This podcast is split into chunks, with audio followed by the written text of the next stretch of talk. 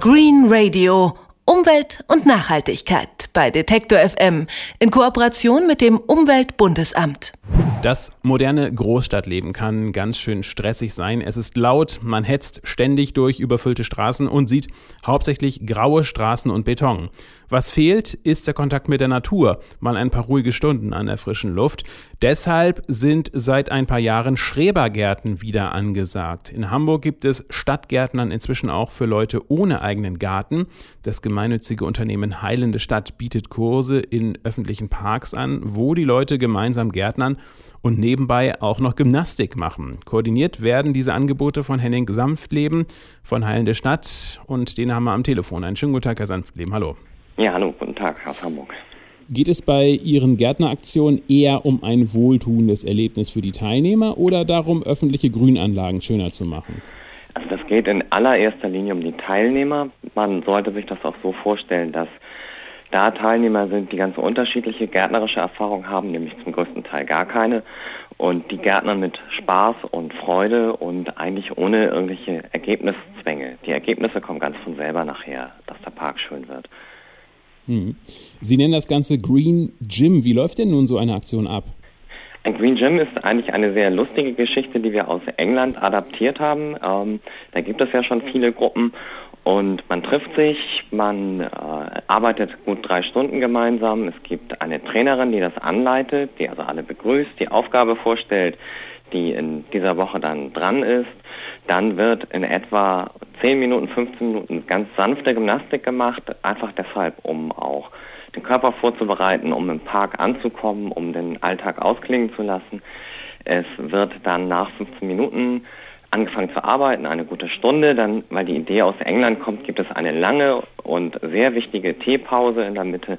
Dann arbeitet man weiter, man räumt auf und zum Abschluss nutzt man einfach den Park noch einmal zehn Minuten als Sportstudio, indem man irgendeine schöne kleine entspannte Fitnessübung macht, auch als Ausklang. So hat man mehrere schöne Rituale, frische Luft und ein bisschen Bewegung es stellt sich trotzdem die Frage, wieso kombinieren Sie das Gärtnern äh, mit Sport? Ist das nicht allein schon anstrengend genug?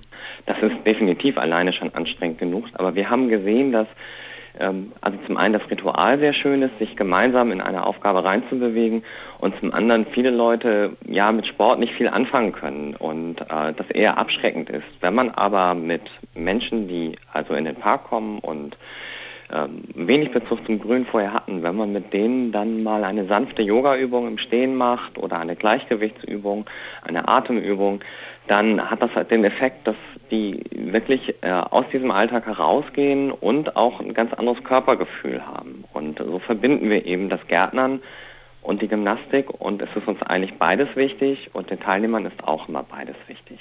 Hm. Sie haben es ja gerade eben schon geschildert. Für die Aktion haben Sie einen klaren Ablauf, den haben Sie gerade eben schon beschrieben. Nach dem Aufwerben mit ein paar Yoga-Übungen steht zum Beispiel, ich zitiere, ein Tool-Talk auf dem Programm. Dahinter verbirgt sich schlicht eine Einweisung in den Umgang mit Spaten und Hake. Äh, muss man hippe Vokabeln erfinden, damit Großstädter stinknormale Gartenarbeit plötzlich cool finden?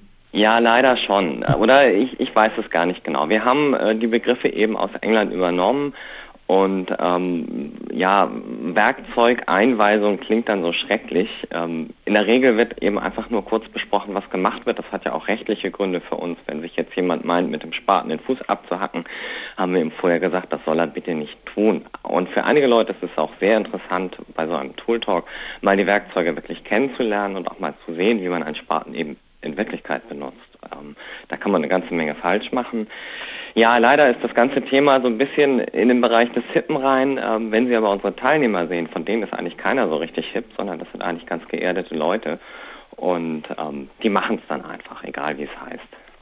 Und welche Reaktionen bekommen Sie von Seiten der Stadt? Freut die sich, dass äh, Sie der Stadt kostenlos die Arbeit in Grünanlagen abnehmen? Na, wir nehmen ja nicht die Arbeit ab. Äh, das ist so ein, ein, ein gewisses Plus, das wir tun. Wir haben also zum Beispiel in Billstedt einen Bereich, der ist sehr naturnah. Da werden wir Woche für Woche tätig. Wir, wir, wir jäten äh, invasive Pflanzen, wir haben naturnahe Stauden gepflanzt dazu. Ähm, der ganze Bereich ist ein bisschen aufgewertet, aber das ersetzt keinen einzigen Gärtner.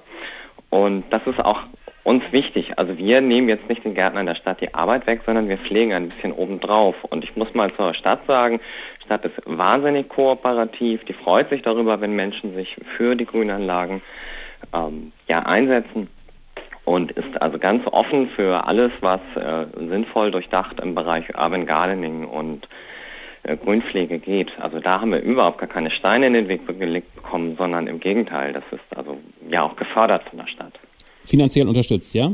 Finanziell unterstützt. Mit, genau, einen Teil leisten wir ehrenamtlich und für gewisse Grundkosten gibt es eben eine Förderung durch die Stadt. Und müssen auch die Teilnehmer selbst äh, was zahlen? Nein, das grundsätzlich nicht. Das ist nämlich die Idee des Green Gym, dass jeder einfach, wenn er Lust hat, mal vorbeikommen kann, ohne dass er sich verpflichtet fühlt, nächste Woche weiterzuarbeiten, ohne dass man wie bei einem Kleingarten das Gefühl hat, der wächst einem vielleicht auch über den Kopf. Das ist ein guter Grund für viele Leute, keinen Kleingarten zu haben. Und wer also Gärtnern will, kann einfach ganz entspannt, äh, individuell, wie es so passt, vorbeikommen. Wollen Sie etwas äh, wie Green Gym auch in anderen Städten außer Hamburg anbieten? Ja, genau. Da sind wir eigentlich schon in den Startlöchern. Das hakt teilweise noch an der Finanzierung. Wir sind in Berlin in den Startlöchern, wo wir zum Beispiel im Rollberg-Kiez ähm, eigentlich schon eine Fläche anvisiert haben. Wir ähm, haben einen Kontakt nach Bayern, sodass wir auch in Bayern äh, hoffen, äh, im nächsten Jahr an den Start zu gehen. Und wir erweitern es vor allem auch in Hamburg auf mehrere weitere Standorte, sodass wir dann hoffen, in Zukunft flächendeckend in Deutschland so ein Angebot, zumindest in größeren Orten, äh, aufzubauen oder auch da, wo Initiativen Lust haben, dazu zu stoßen. Also wir sind ganz offen für weitere Kontakte, für Initiativen auch in anderen Städten, die das Modell gerne übernehmen möchten Zusammenarbeit mit uns. Das Projekt Heilende Stadt bringt in Hamburg Leute zum Gärtnern und macht gleichzeitig noch Gymnastik mit ihnen. Henning Sanftleben ist einer der Köpfe hinter dem Projekt und ich danke Ihnen ganz herzlich für das Gespräch. Ja, gern geschehen. Green Radio. Umwelt und Nachhaltigkeit bei Detektor FM in Kooperation mit dem Umweltbundesamt.